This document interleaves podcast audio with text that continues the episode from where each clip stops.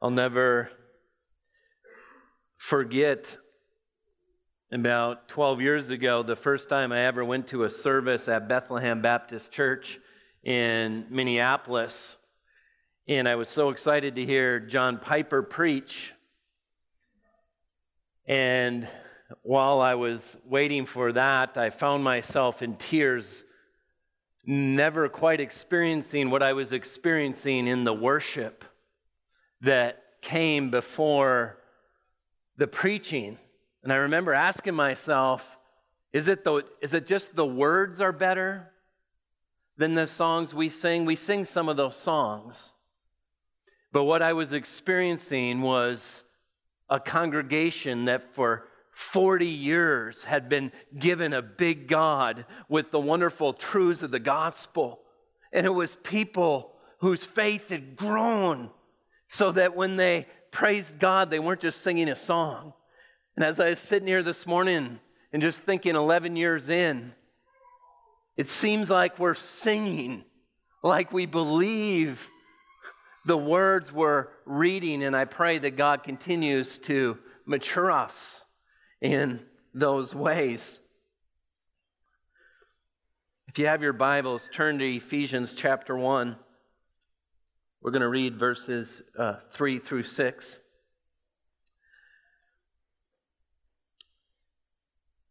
Blessed be the God and Father of our Lord Jesus Christ, who has blessed us in Christ with every spiritual blessing in the heavenly places, even as he chose us in him before the foundation of the world, that we should be holy and blameless before Him. In love, He predestined us for adoption as sons through Jesus Christ, according to the purpose of His will, to the praise of His glorious grace, with which He's blessed us in the Beloved.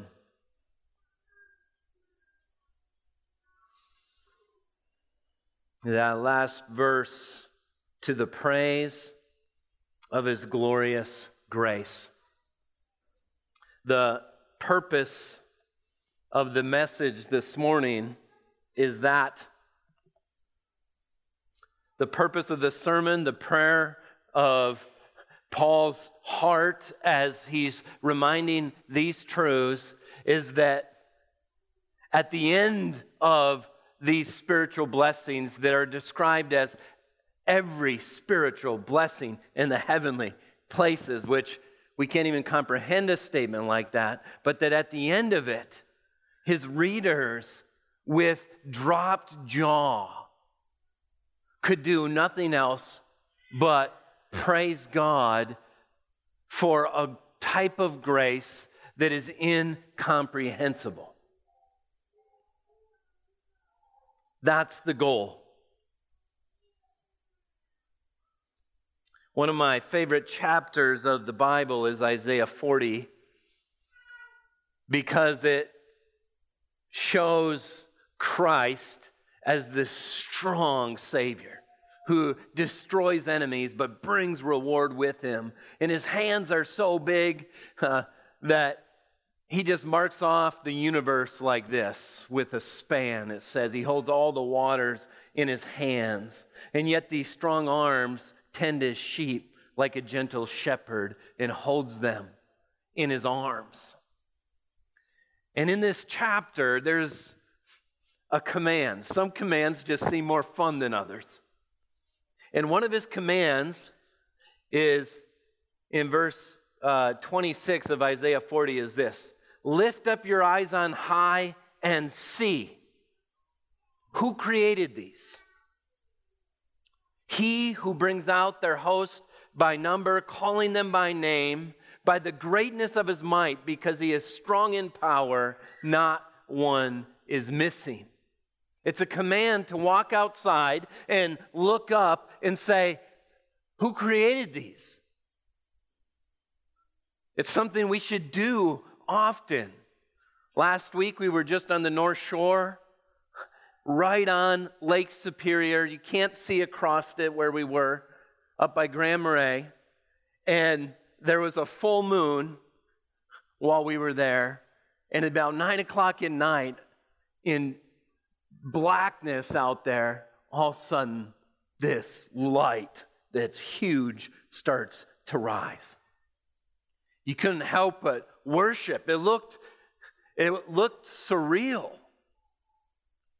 We're called to look up and say, Who created these things? Well, our text today wants us to look at our salvation that was wrought for us in Christ and began before the foundation of the world in the election of the Father. And He wants us to see it. He wants us to think about it, to ponder it, so that at the end we worship better. You're created to be a worshiper. No matter what you worship, the question is is what do you worship? Do you worship his creation and the things he has given us or the people he has given us or do you worship the creator? My prayer is if you're a non-believer that you would see the light of the glory of God in the face of Jesus Christ, that you'll see his grace and be drawn to him.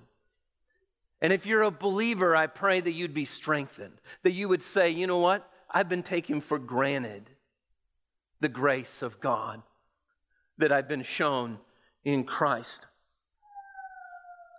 I think one of my favorite R.C. Sproul clips ever are illustrations as he talks about when he was teaching a seminary class. And he uses this illustration to show how so often we take grace for granted. And he talked about on the first day how he told them about three term papers. One is going to be due September 30th, October 30th, and November 30th. He said if any one of them is a day late, you're going to get an F on it, unless you're at a funeral or someone dies. He made it clear from the beginning. And on September 30th, 25 people out of his class of 250 showed up begging for grace, begging for more time. He said most of them were freshmen. They said, we, we haven't got the hang of this yet. The paper took longer than we thought. And he said to them, Okay, I'm going to give you three days. In three days, you got to have your paper and You're going to get an F. And this is the last time. You're not going to get a break next time. And October 30th comes around, and 50 students don't have their paper done. Now, the 25, when they came in on September 30th, looked terrified. But now these 50 don't even look all that worried, but they're there begging for grace. And so he says, okay, three days, have them in. Well, you probably can guess how this story goes, but on November 30th, 150 students showed up without their papers done.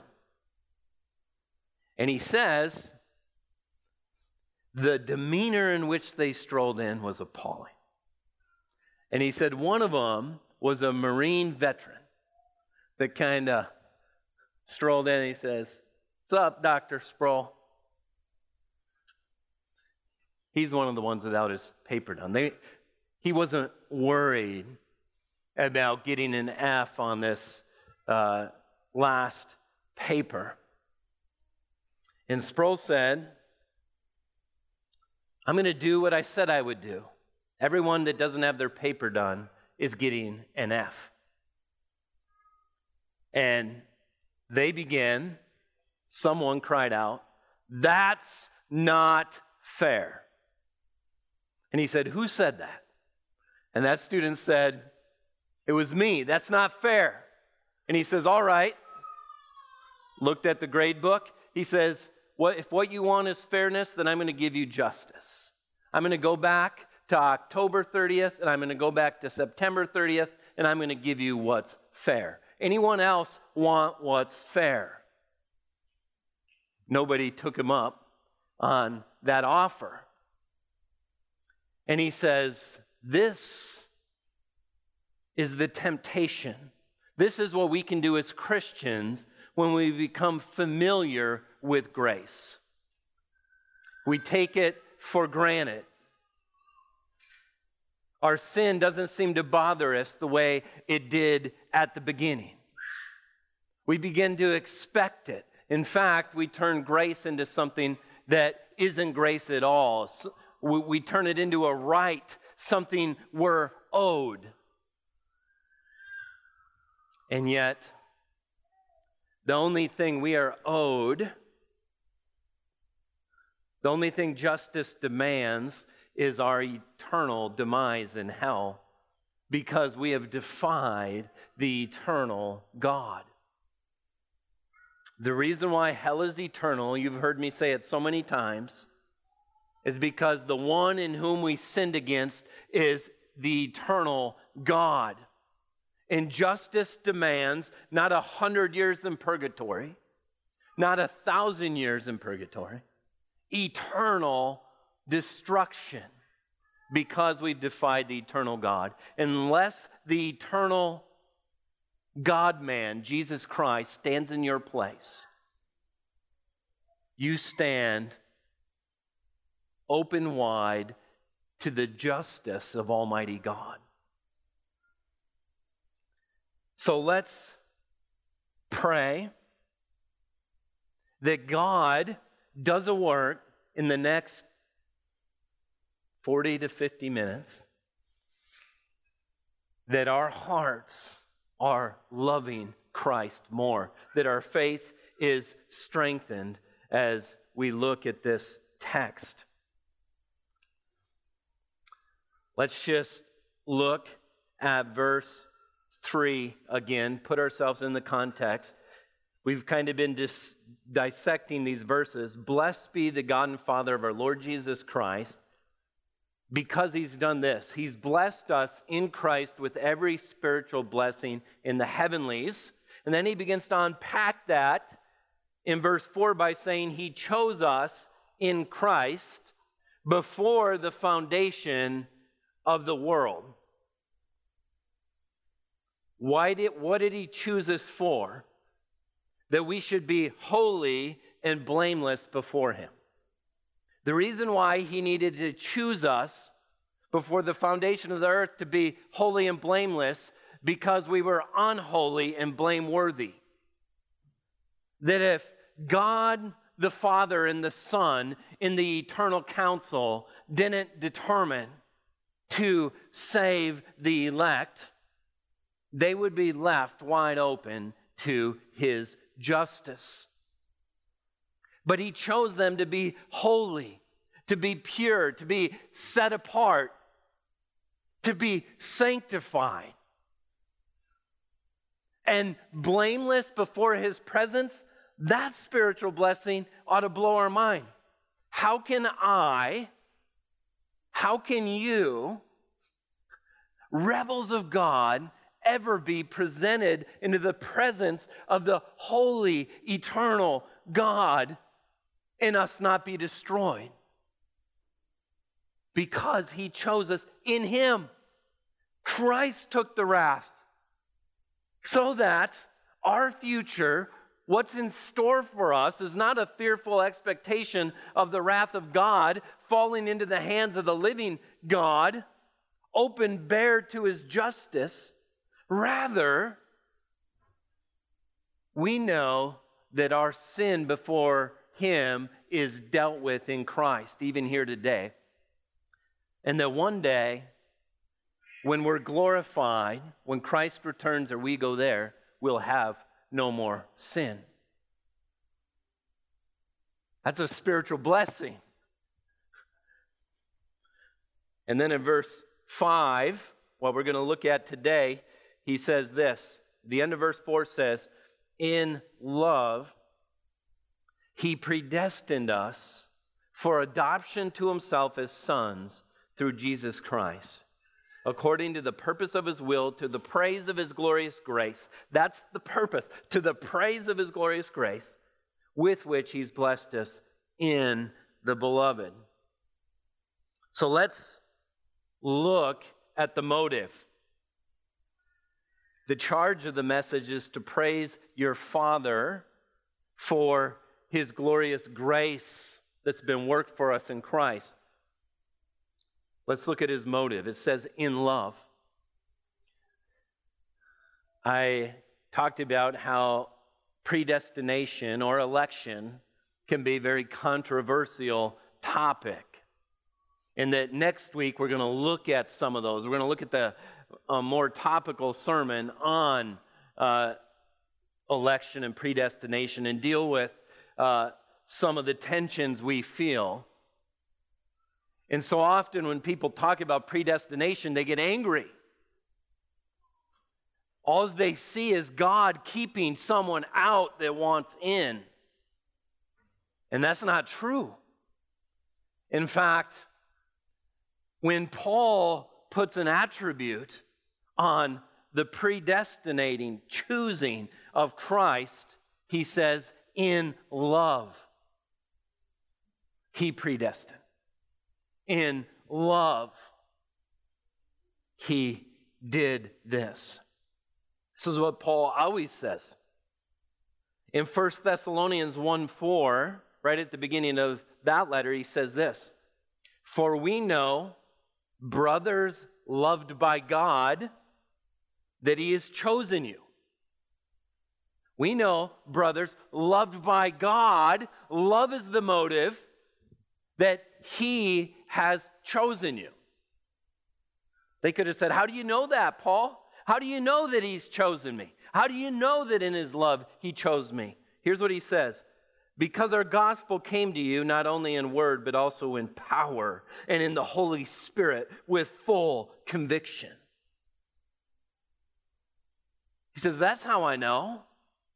Because when you were called, you were called effectually. The Holy Spirit came and brought about the new birth. That's how we know that you were chosen.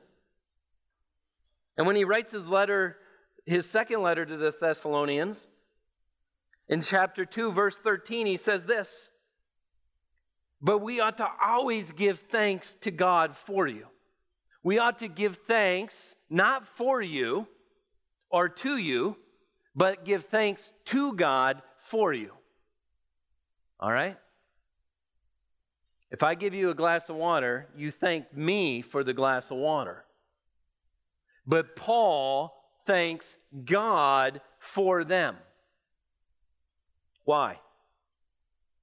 Here's what he says But we give thanks, but we always give thanks to God for you, brothers, beloved by the Lord, because he chose you as first fruits to be saved through the sanctification of the Spirit and belief in the truth. So he thanks God for their faith and their sanctification in the Spirit because he knows it comes from God. He doesn't thank them for their faith. In fact, Paul never does that. He always thanks God for the faith of the people he's writing to. But what I wanted to point out is that there's this formula. In love, he predestines. In love, he chose. In love, he chose. It was no different with the people of Israel. Deuteronomy 7, verse 6. Moses says, For you are a people holy to the Lord God. The Lord has chosen you to be his people for his treasured possession out of all the peoples who are on the face of the earth. Now, why did he pick them? It was not because you were more in number than any of the other people that the Lord set his love on you and chose you, for you were the fewest of all people. But it is because the Lord loves you. Why did he choose Israel? To be his people? It wasn't because he looked at them and saw something in them, it's because he loved them. That's why. He set his love on them. In fact, John says in 1 John 4:19 he says we love because he first loved us. We wouldn't even have love for God or love for one another if he didn't love us first. And so we see the motive of God's predestining adoption, not just choosing us to be holy and blameless, but now he's talking about adoption. The motive is love. All right? Now let's look at his work. His work is predestin- predestining you as sons in Christ. All right? Let's look at the word adoption and, and, and try to think about it for a minute. So, the way it's trans, translated in English, adopt, adoption to himself as sons. Adoption as sons is one word. Now, the word for adoption is thesia. What he could have said is thesia. That's how he predestined you, adopted you as daughters. Or he could have said uh, technothesia, adopted as a child. But he doesn't say that. He says huio thesia, which is adoption as a son. Now, some of you ladies might be sitting there saying, Well, how am I adopted as a son? What is Paul trying to point out? Well, to be adopted as a son is to get the full inheritance, to have the full status of the firstborn son. And he's talking to men and women being adopted as sons. So adoption worked a little different in their culture.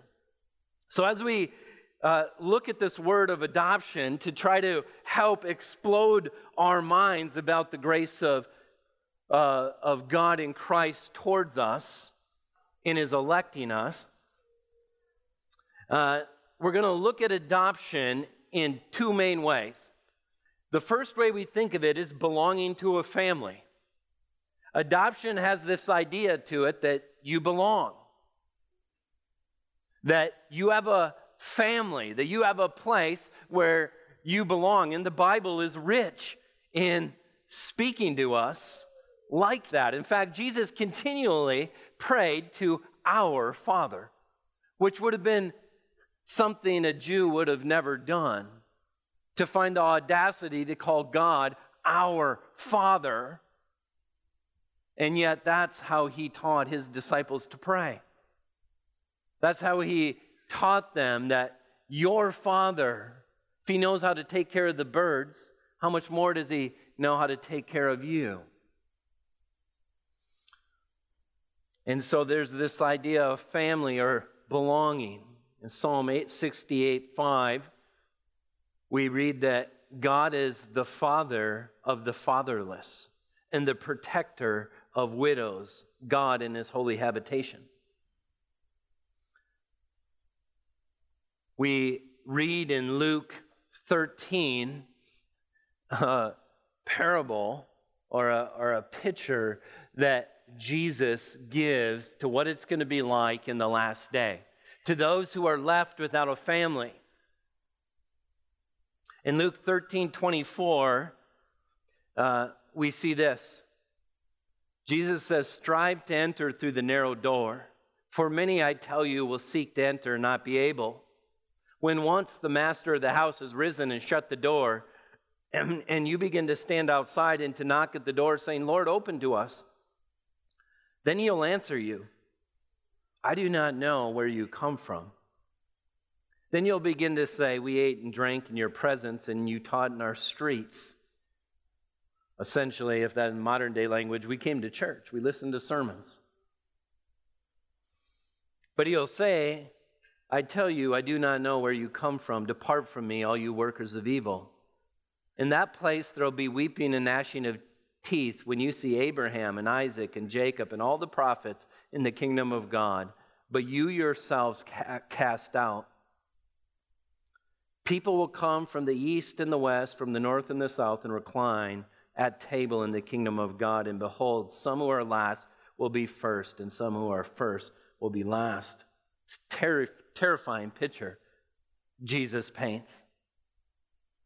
That there will be some that will see the family, Abraham's family, God's people at a celebration meal, a celebration party, and yet they're not known.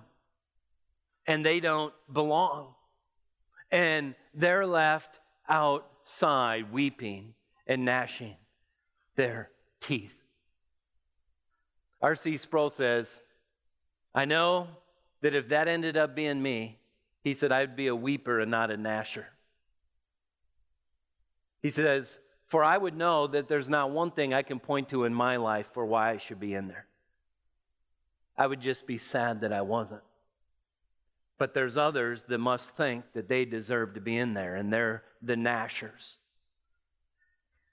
But this idea of adoption is that you have a family, that you belong. You're not going to be left out. You're going to be with Abraham. You're going to be at the wedding feast. You're going to be at the place where eternal joy is where eternal light is, where there is no more tears.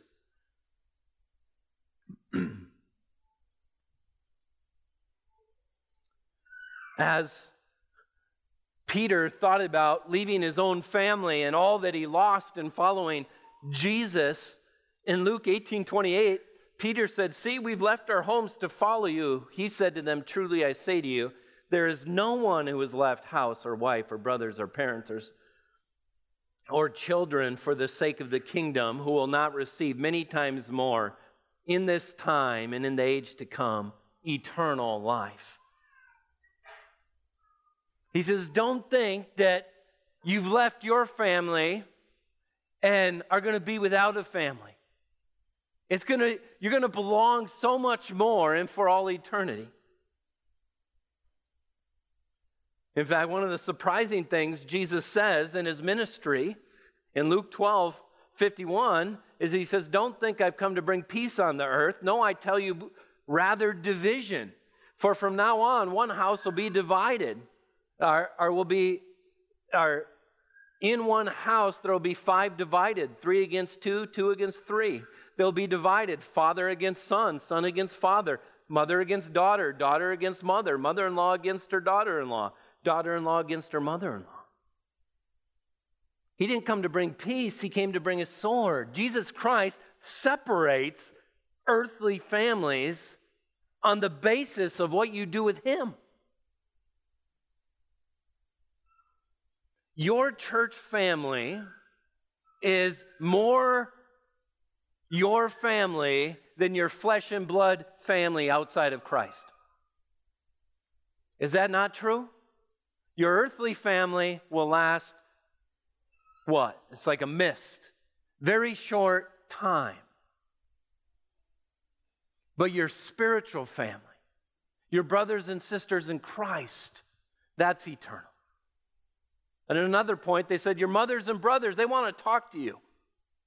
They think you're crazy. They think you're out of your mind. He says, I'll tell you who my mothers and brothers are and sisters it's these ones right here that are listening to the Word of God and obeying it.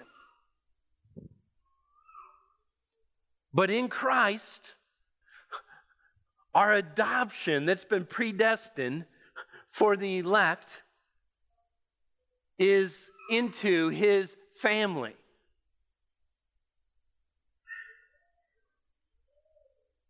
First John 3, if you have your Bibles, turn here.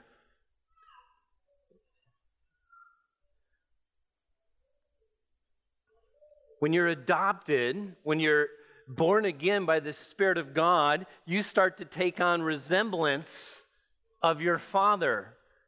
and of Christ.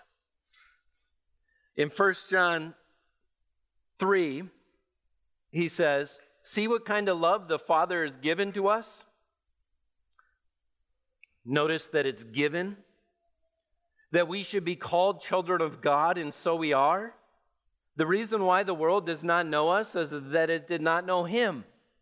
Beloved, we are God's children now, and what we will be is not yet appeared, but when we, we know that when He appears, we shall be like Him because we shall see Him as He is. Once you see Christ perfectly, you won't sin again. That'll be the cause of not sinning again, which means the more you see of Christ now, to that degree, you'll be sanctified and have victory over sin in your life. This is why we always seek to put Christ and God on display. As you treasure Him, you begin to hate the opposite of Him, which is rebellion against Him, sin. And so then here's what He says And everyone who hopes in Him purifies himself as He is pure. And then if we were to read on to verse 8, we don't have time to read all this, but He says, Whoever makes a practice of sinning, meaning your life uh, practice, uh, the walk of your life is sin. Whoever makes a practice of sinning is of the devil, for the devil has been sinning from the beginning. The reason the Son of God appeared was to destroy the works of the devil. No one born of God makes a practice of sinning, for God's seed abides in him and he cannot keep on sinning because he's been born of God. By this it is evident who are children of God and who are children of the devil. Whoever does not practice righteousness is, is not of God, nor is the one who does not love his brother. So, what he's saying there is there's two types of people. There's some that are practicing repentance and striving for righteousness, confessing their sin, in a battle with their sin. And then there's other people that just say, bring it on. Whatever I want, whenever I want it. I'm God in my own life. I don't think I'll give an account to Him. And those people, it's evident that their father, they say he calls them children of the devil that their father is not gone. But in our adoption, there's this idea of belonging to the family. But in our text, the main thing that's highlighted, he says adoption as sons, he's pointing to the inheritance. I'm amazed at when I'm gone and Scott's preaching, how often he's preaching from Hebrews and I'm preaching from Ephesians, and how often they just amplify each other. Last week, you guys were talking about the inheritance in Christ's blood in the new covenant that you're given the holy city of Jerusalem, which obviously culminates in Christ. You get to live in the presence of Christ forever. That's the inheritance that's guaranteed because of Christ's blood. So the city was the picture of the inheritance. Well, here, Paul is highlighting another aspect of the diamond of our inheritance uh, when he says we're adopted as sons. So when you think of inheritance, the um, you know we think of money or land or property that is given uh, to the one who's inheriting uh, it. And, and that's in view here. Uh, but also, what's different in adoption in Paul's day was the inheritance of a status. So let's look at these, both these.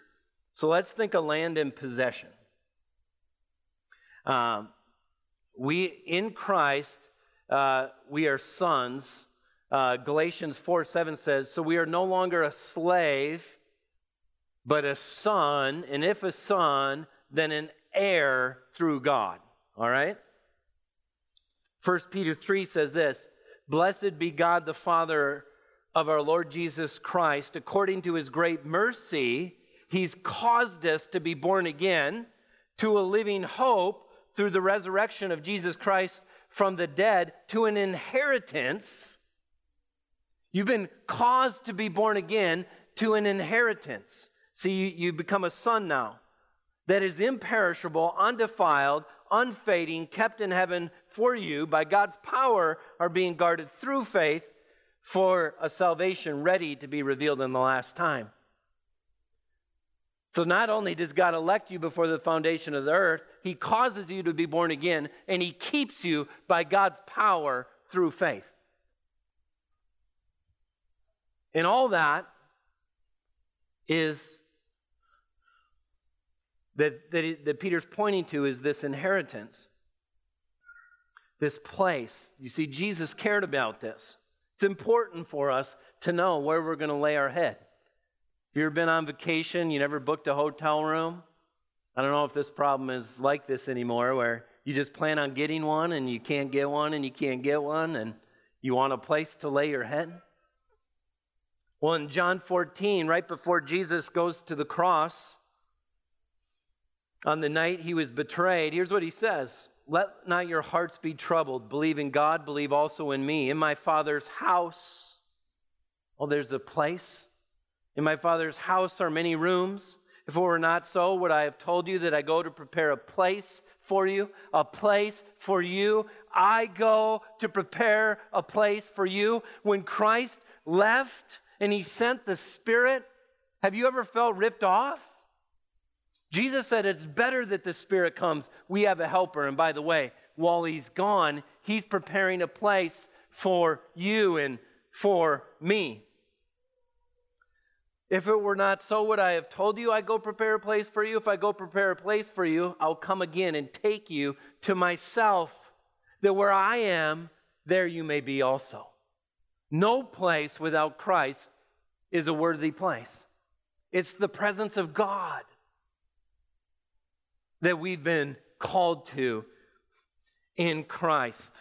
Think of Psalm 23, the end of it. Surely goodness and mercy. When you're on your deathbed, when you're on your deathbed and you're wondering what hope is there, surely goodness and mercy shall follow me all the days of my life, and I shall dwell in the house of the Lord forever.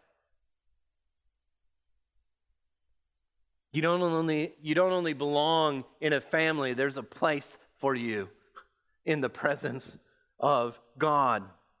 Psalm 84 How lovely is your dwelling place, O Lord of hosts! My soul longs, yes, faints in the courts of the Lord. My heart and my flesh sing for joy to the living God. Even the sparrow finds a home, and a swallow a nest for herself, where she may lay her young at your altars. O Lord of hosts, my, my King and my God, blessed are those who dwell in your house, ever singing your praise. And then in verse 10, for a day in your courts is better than a thousand elsewhere. I would rather be a doorkeeper in the house of my God than dwell in the tents of wickedness.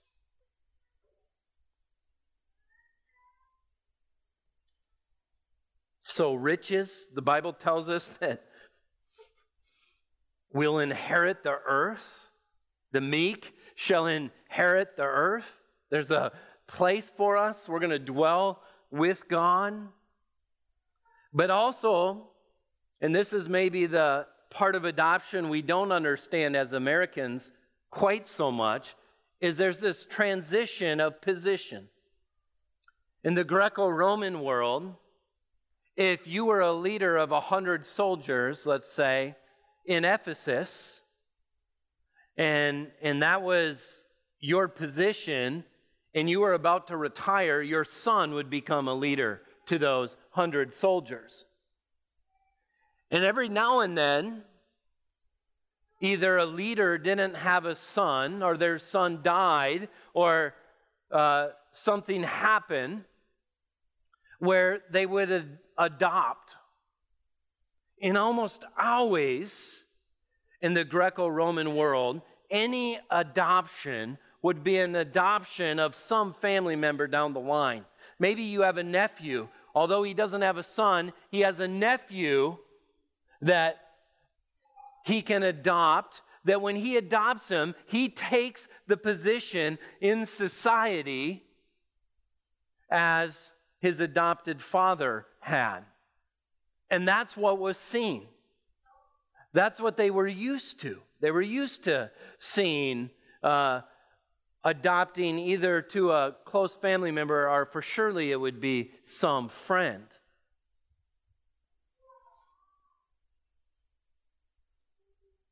But turn with me to chapter 2 of the book of Ephesians.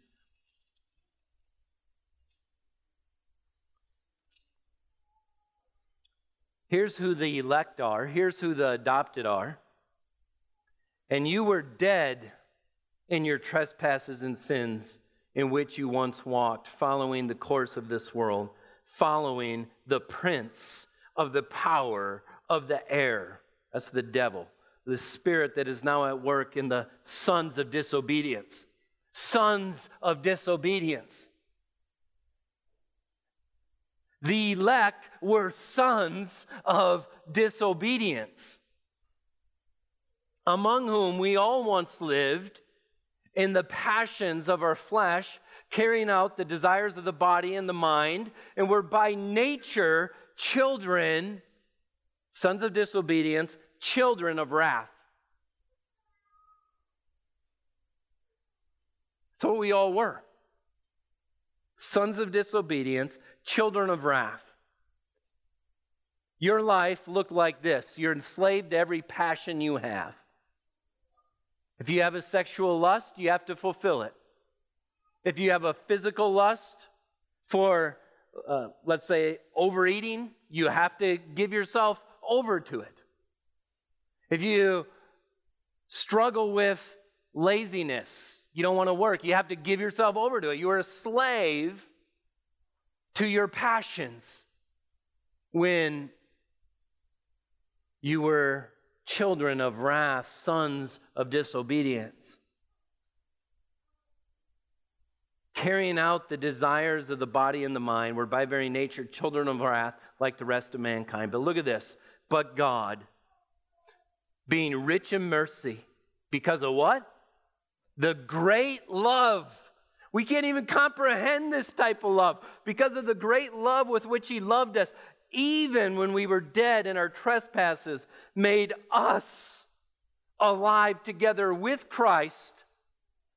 By grace you've been saved, and raised us up and seated us with Him in the heavenly places in Jesus Christ. Are you kidding me?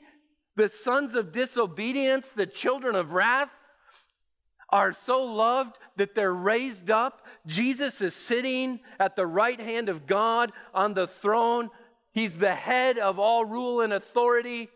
Everything is under him. And you've been adopted as sons so that Christ's throne that he's sitting on, you share with him as co heirs with Christ. You're not just in a family, you don't just have a, a place, your status is you're going to judge angels. Our minds are too weak, our thoughts are too small. Do you see what God has done for you in Christ? Do you see the type of love and the type of grace that He has given you? Listen how uh, S.M. Baugh describes this. Greco Roman adoptees were often members of a father's extended relations. In the case of believers, God has taken the most distant foreigners to be his kin for inheritance of his whole estate. Not the deserving or the good, and not many well born, powerful, or wise, but those who are by nature not of his akin, but children of wrath, and darkened sons of disobedience, his helpless, wicked, sinful enemies, under the thrall to the re- are under thrall to the realm of darkness. God does not place these new subordinate, inferior, uh, are these new sons into a subordinate inferior family. He could bring them into the family, but have his brother take care of them. He appoints them all to become co heirs with his natural firstborn son, in whom the whole creation is summarized in verse 10. For co rule over all things with him as those who have been co seated with him in the high heavenlies, these stupendous acts of divine grace have no parallel in Greco Roman society. It surpasses even the unthinkable idea of the Roman Empire adopting a slave from the most barbaric hinterlands to be the next emperor. No wonder Paul exalts in the praise of his glorious grace, which he has bestowed on us in the beloved. A couple weeks ago, I gave, made up an imaginary character that was living in Ephesus, Claudia, a 22 year old slave. No family, no rights, no money, no status, always dreaming of what if, what if she could have just been born into the family where she's a slave? How much more rights she would have had. But what if she found Paul's letter? What if she found it and she read it and she believed it? What if she believed that even herself, that she could be blameless and holy in his presence? Belong to his family, not only belong, but be co heirs with Christ. I can tell you this if she believed it, she would praise God for a type of grace her mind couldn't even have imagined. She couldn't even have imagined a type of grace so great and so grand. So let me finish by reading Paul's prayer for those who read this letter. Because he knows it takes supernatural power to help believers' minds to comprehend this. Here's what he says Ephesians 1:15. For this reason, because I've heard of your faith in the Lord Jesus and your love for all the saints, so he's looking at their faith and he's looking at their love. He says, For that reason, I do not cease to give thanks for you, remembering you in my prayers, that the God of our Lord Jesus Christ, the Father of glory, may give you the spirit of wisdom and of revelation in the knowledge of him. Here's what he wants having the eyes of your hearts enlightened, that you may know what is the hope to which he has called you? What are the riches of His glorious inheritance in the saints? What is the immeasurable greatness of His power towards us who believe, according to the working of His great might that He's worked for us in Christ when He raised Him from the dead and seated Him at the right hand, at, and seated Him at His right hand in the heavenly places, far above every rule and authority, power, and dominion above every name that is named, not only in this age, but in the one to come. And he put all things under his feet and gave him his head over all things to the church, which is his body, the fullness of him who fills all in all. This is the one who went to the highest throne. And so when we read the words that sound so easy to say, yet so hard to believe, when we read the words, in love, he predestined us for adoption, not to someone else, but to himself. And not only to himself, but his sons. My prayer is, is that you have bowed knee to Christ. God, in His grace, though you don't deserve it, has sent his son to die for you. You don't know when eternity will come. One of my best friends in Minnesota, his brother in law, just got killed on a motorcycle. Deer took him right off. Last Tuesday, his funeral was Friday. He's my age. He's either in Christ or he's not in Christ. You read Revelation, there's those who stand before the great white throne. Heaven and earth flee away. There's no place for them except to stand before the wrath of God. And then there's those whose names are written in the book of life, who have this heavenly Jerusalem that comes down. They get to dwell with God and His family forever and rule with Him as co heirs with Christ. Will you have Him? Will you have Him? Will you receive that grace? Will you say, I know I'm a sinner? I know there's no hope in this world until I find Christ. There's no one here that needs to go home tonight concerned that they might face an eternity apart from God, standing outside the door, weeping and gnashing their teeth.